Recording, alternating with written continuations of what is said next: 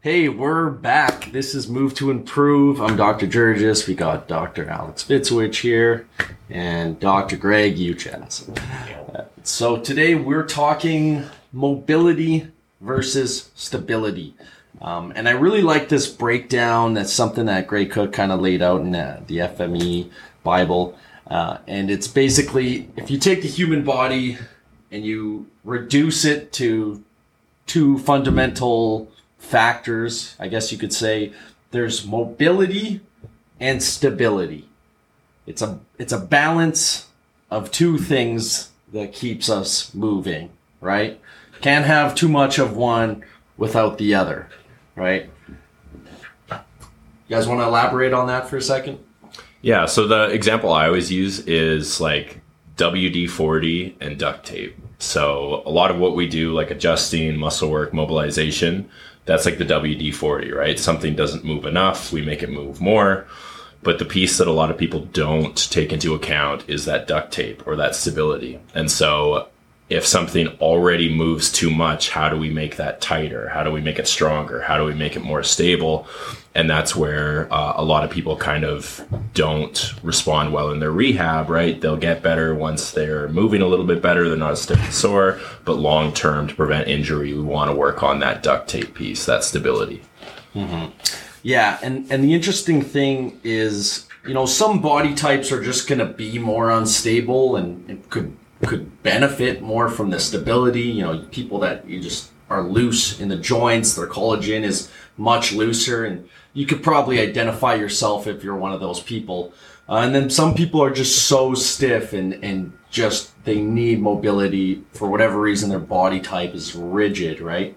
Um, but the interesting thing is that you'll have a, an area of the body of the body like the core where you're gonna want more stability, more rigid, rigidity to keep things stable. But then there's adjacent areas where the need is for more mobility, like the, the hips and the thoracic spine. And uh, you you really you can't have one without the other.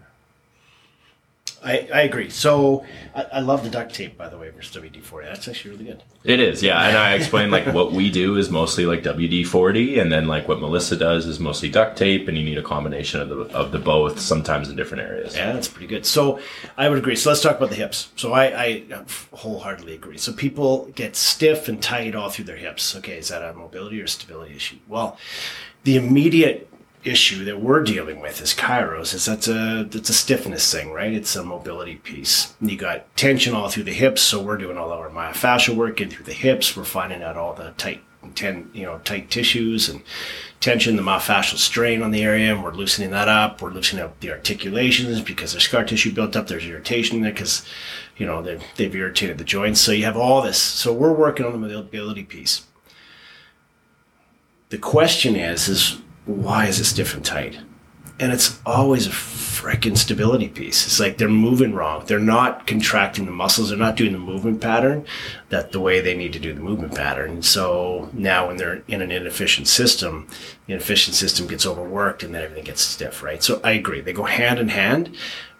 But really, if we can work on that stability piece, because everybody lacks, everybody wants to go home, everybody wants to stretch, everybody wants to foam roll, they want to go and see their practitioner. That's all it's that. easy. Pa- yeah, it's easy. And you can go get the passive care. It's like you take care of me and do this.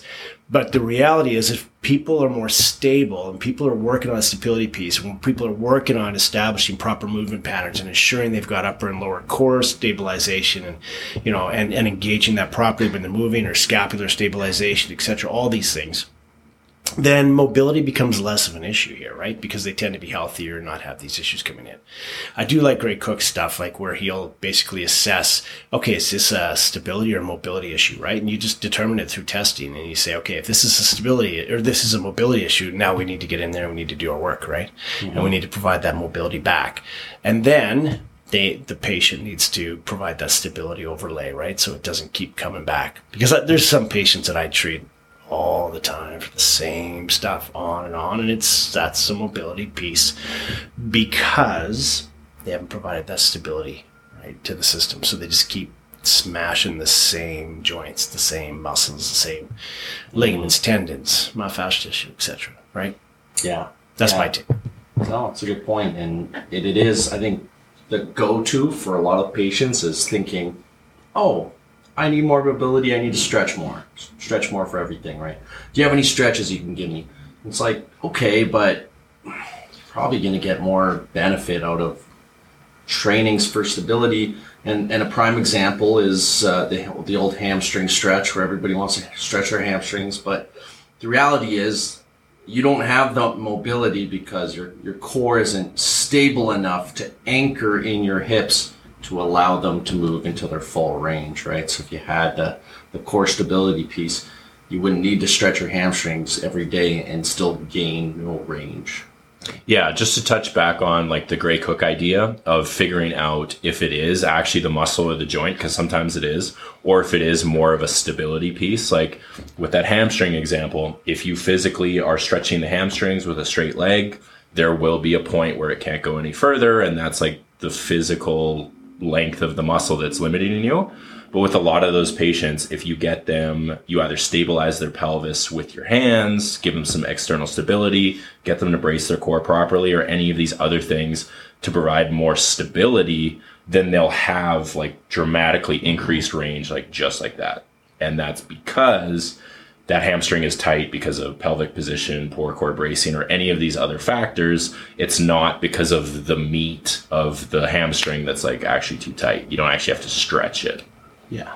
Yeah, that's a cool cool point to bring up with patients or to just passively move their leg Yeah. all the way up and be like does that hurt do you feel like you're going to tear and they're like no it feels fine Yeah. it's like well it's yeah you have the mobility you don't know you don't have the muscle control to take yourself into that entire range and so the stress really becomes if you have the range now then you need to be able to keep it stable and, and keep it strong within that range or else you're just going to lose it again Yep.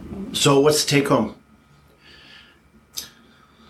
I guess the take home is is that both are really important, right? We're Yeah. we're, Yeah. we're the mobility piece primarily, right, Yeah. and helping people, but really the focus is we got to get people, we got to teach people to engage more in that stability piece, right?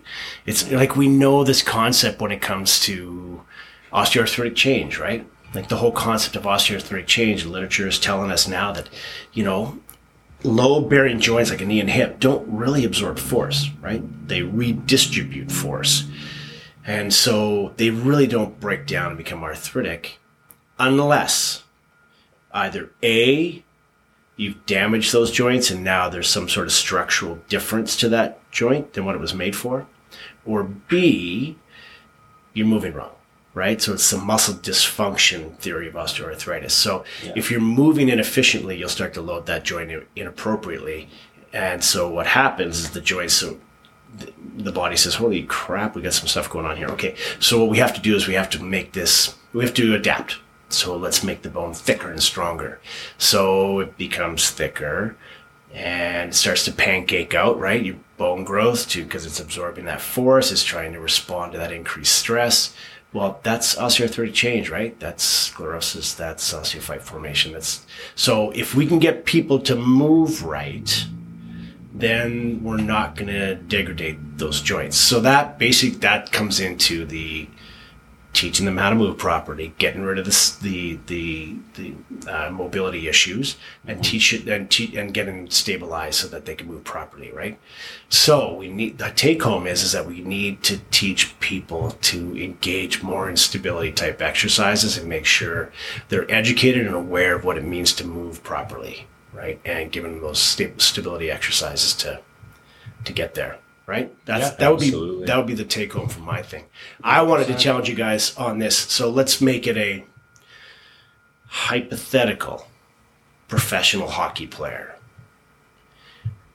damages his MCL and immediately the healthcare people with the team doctor with the team puts him in a stability brace and says, "You leave this on for three weeks, and then we'll re." So they get an MRI. They find out that say eighty percent of the fibers are torn. There's only twenty percent of the MCL hanging on, and they put them into uh, a, a stability brace right away, immediately, like a DonJoy break or something like that. Say three weeks. You're wearing this thing for three weeks.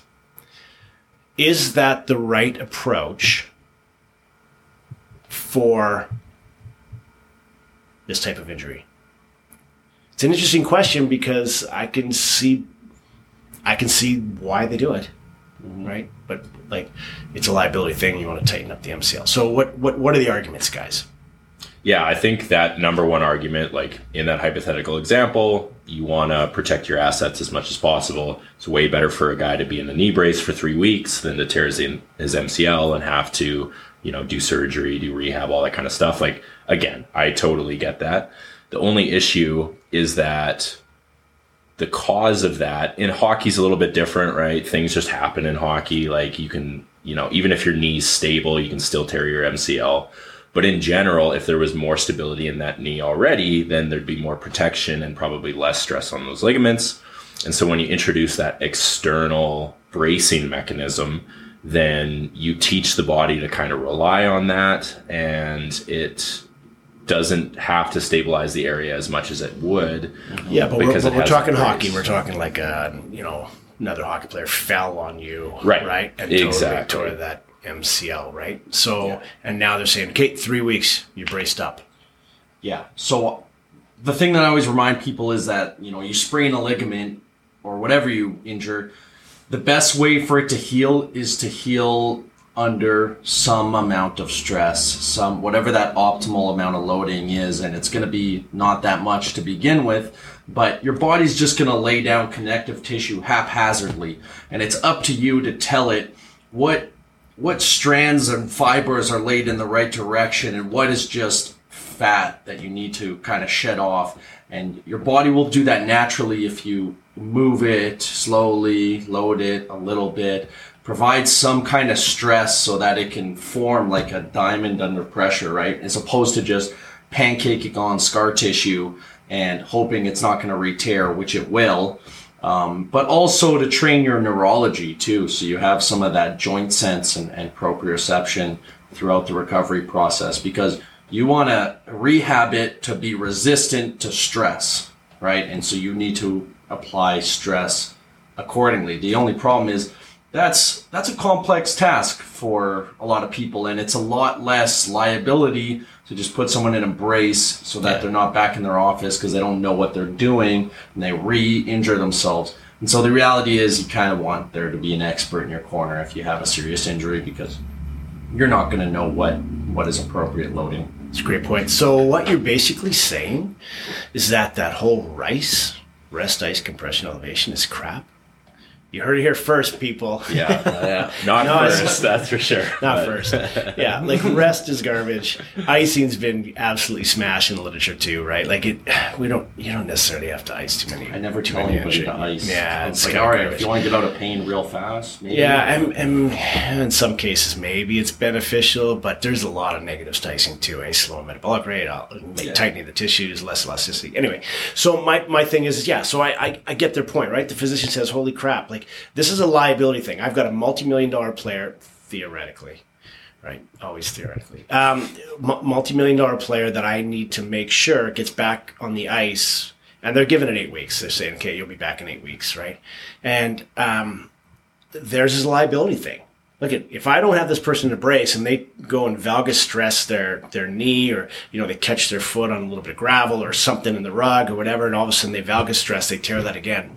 We're effed. Right now we're back to square one. Okay, we gotta. I, I 100% get that. But after three weeks, these players, you evaluate them and they've lost a massive amount of muscular development in that leg, right? Like the quad is just atrophied. It's and they've lost balance, coordinate, neurological control, movement patterns, right? Proprioceptive control. Um, and man alive, it's a hell of a rehab to get it back, right?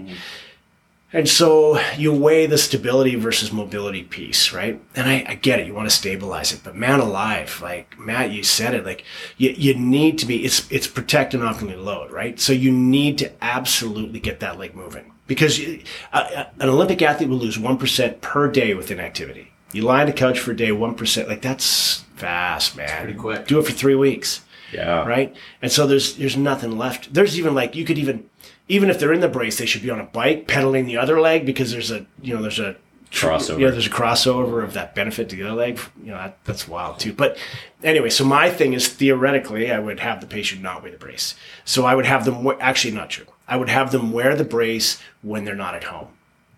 When they're at home and in a completely controlled environment and they can control their motion, and you have emphasized what needs to not happen, you cannot allow your knee to collapse immediately. You cannot allow that and get them to start just standing on the one leg for 30 seconds, you know, with arms basically right on the countertop, ready to hold you, and then have them just walk up stairs, You know, first would be the non injured leg, then the injured leg follows, non injured, and then non injured leg, injured leg, non injured. You know, you just progress going from, and then finally you go from up to downstairs. Um, but you you have to do these simple types of exercises just to maintain the health of the tissues in there, and then you don't get the fatigue, right? And then after three weeks, you've got a nice state and getting therapy, like you know things like Graston and myofascial work, and Yeah. you know um, like all those things that help align scar tissue. Fantastic. Um, and I'll, again, I'll throw it in theoretically. After three weeks, they're they're kicking it. They're feeling great. They're like, I don't even need a brace anymore. As opposed to after three weeks, they're just like, you know, Start from scratch. Oh, well, and they're all Even like this- worse, They're honestly. atrophy. Yeah, it's it's awful. And no wonder it is an eight week, right? As opposed to you get these guys back in, in three four weeks, right? Yeah. Like, that's amazing. And then, um, you know, I, I God, I have so many guys in the NHL that wear knee braces because they had like a, even a grade one of an MCL, and they and they wear a knee ba- brace prophylactically now. Why? Yeah. Like why? Like rehab it. Make your body right. And again, I've had a whole bunch of them too mm-hmm. that we've rehabbed, and they don't wear a brace anymore. Right? Just collects dust in their closet. They, and they're healthy and they're fit and they're moving and they're back at it and they're performing great. And there's no increased risk for injury. But you have to get moving with it. You have so yeah, I get the stability. I totally get it. It's a liability piece. They have to do that. Thousand percent. A multi-million dollar athlete. We can't mm-hmm. have them re-injuring this, and then because now, well, how does that look on me, and how does that look on the liability side? We need to get this asset back in the ice. And from my side, I'm not the person in control making the decisions, so I want to see that athlete get back on the ice and not have to wait eight weeks, like save them a month of rehab, Yeah. right? And not have them atrophy. So I'm protecting, not fully loading, right? Yeah, I have some responsibility on my side, but it has to be very clear how they need to control their movement patterns, right? When they, as soon as they walk out of that house and they're going into an uncontrolled environment, you have to be wearing that brace. You cannot allow that medial, Yeah. that medial stress, right? and it really has to be stressed just like you put it where it's like i like if you're feeling good sure but Yeah. there's a very clear silver lining here Matt, I love your, your comment is that you need to have an expert in your corner working with you. You need to. Yeah. I tell you what, having that expert in your corner working with you, man alive, can you ever fix these things up Right. appropriately? and, and here's an example of people that you probably know somebody like this who sprained their ankle and they maybe put it in a in a brace or whatnot a wrap and uh, you know eight weeks later whatever i yeah no i feel good but every single time i play basketball or i come down a curb i roll it and i sprain my ankle again it's chronically weak and that's because you thought you healed from an injury that you didn't You just rested. Yeah. you just rested it and now that's just scar tissue and Well, they you have- damaged the nerves and then they never went back and rehabbed the nerves, right? Yeah. So you get that. There's a, so for our, our listeners, so if you stand on one foot, you'll see that your foot wobbles a little bit. If you slow that video down, you'll see that you're going to kind of fall to one side. There's a signal sent to the brain to say, hey, dummy, contract the muscles so you don't fall over. And then it goes down, it contracts the muscles, brings the leg back. Maybe it goes to the other side. Oh, dummy, you're going to fall the other way. Signal sent to the brain, comes back down, contracts muscles. And in real time, that's just a little wobble. And then when you do it, when you sprain your ankle, like an inversion sprain, you kind of damage those nerves. And so now that reflex reaction becomes sluggish. And so now the next time that signal sent to the brain, hey, dummy, contract a muscle, you're going to fall over. By that time, your ankle's gone past anatomical integrity. And now you've resprained before your body can bring it back. So, like you're saying, if all you do is stabilize the area because you've torn the ligaments too, and you go back, you haven't rehabbed the nerves, you're just going to keep going past anatomical integrity, right? So you've got to rehab the nerves. You've got to be doing balance exercises, right? That's that mobility versus stability piece. Yeah. Absolutely. And I think I think the approach that we use with this like hypothetical hockey player, I think that's what really makes us different as a clinic is that you could say that a lot of advice is like more conservative. It's like, oh, don't risk it. Try do what you know, don't do anything for six weeks, eight weeks, see how it is. And ours is quite a bit more aggressive in that let's kind of push the envelope and see what it is that you can do. And so like Dr. Greg's hypothetical rehab program, it's literally standing on one leg at first with you holding your hands out for balance. Like anybody can do that. I don't care how bad like the injury is. Like that will always benefit and it's always better than doing nothing. And then you slowly just step it up and you know the teams want the players back as quick as possible. They don't want to risk a worse injury and have them out 8 weeks, but like they do want them back in 3 or 4 weeks if that's possible. And so having an expert to help guide you through that program is super helpful, but like being aggressive with treatment, aggressive with rehab will get you the results faster, 100%. And it will get you the results long term instead of having to start over every time you re-injure it because you don't, yeah, you don't have the integrity in the in the joint and the, the body. The last point I'd like to throw in there is that you know you kept you keep saying having an expert in your corner, and it's so crucial for that, whoever that is, because getting an NHL hockey player back faster is pretty important, right? That's a pretty valuable asset that you're probably paying like whatever 30 40 50 60 70000 dollars a game right to play if you have a beer league you know player that does that same injury in the final game of the season and they're not going to be playing until next fall again and it's beer league uh, you know what? It's fine to keep them in that brace a little bit longer not as aggressively go at it. You know i've had athletes that man i, I got a year we're, we're in the olympics in three weeks. We don't have we don't have the luxury of taking our time with this right? And then i have other ones that's like you know what? We're in the off season and you're on three weeks of break anyway. Like it's chill and this just eases thing you know? And so it kind of depends on on the individual circumstance too of how aggressively you go at, at these injuries right? Yeah, that's a good point. Play to your audience. You know how how uh, athletically inclined is this person? How well are they going to take to this advice and, and not perhaps overshoot it and, and re-injure themselves? yeah That would be starting all over again, and that's certainly not what we want. I think we tackled some really some really good stuff here, and this is totally so valuable for anybody listening. Because you know everybody gets injured, but there's some important things to remember, and it's not necessarily public knowledge for everybody to have. So thanks again for listening. This is Move to Improve, and we really appreciate all the support. Take care now.